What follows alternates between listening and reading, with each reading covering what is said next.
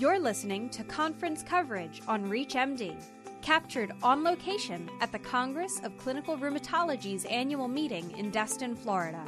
Your host is Dr. Madeline Feldman, Clinical Associate Professor of Medicine at Tulane University Medical School and Vice President of the Coalition of State Rheumatology Organizations.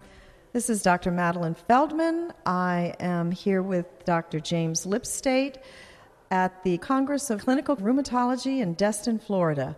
And he has just come out of the lecture Microglia New Targets in the Treatment of Fibromyalgia, given by Jared Younger.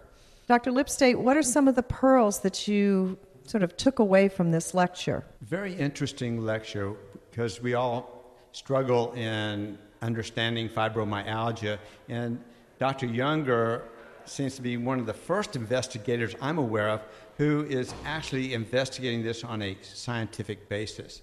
His research suggests that one of the problems in fibromyalgia has to do with microglia in the brain. What role did Dr. Younger suggest that the microglia play in fibromyalgia? Well, when they become hypersensitized, it can set up an inflammatory response in the brain.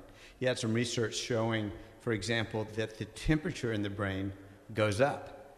And somebody asked him, their fibro patients complained about feeling cold all the time. He thought that might be a compensatory mechanism for an overheated brain.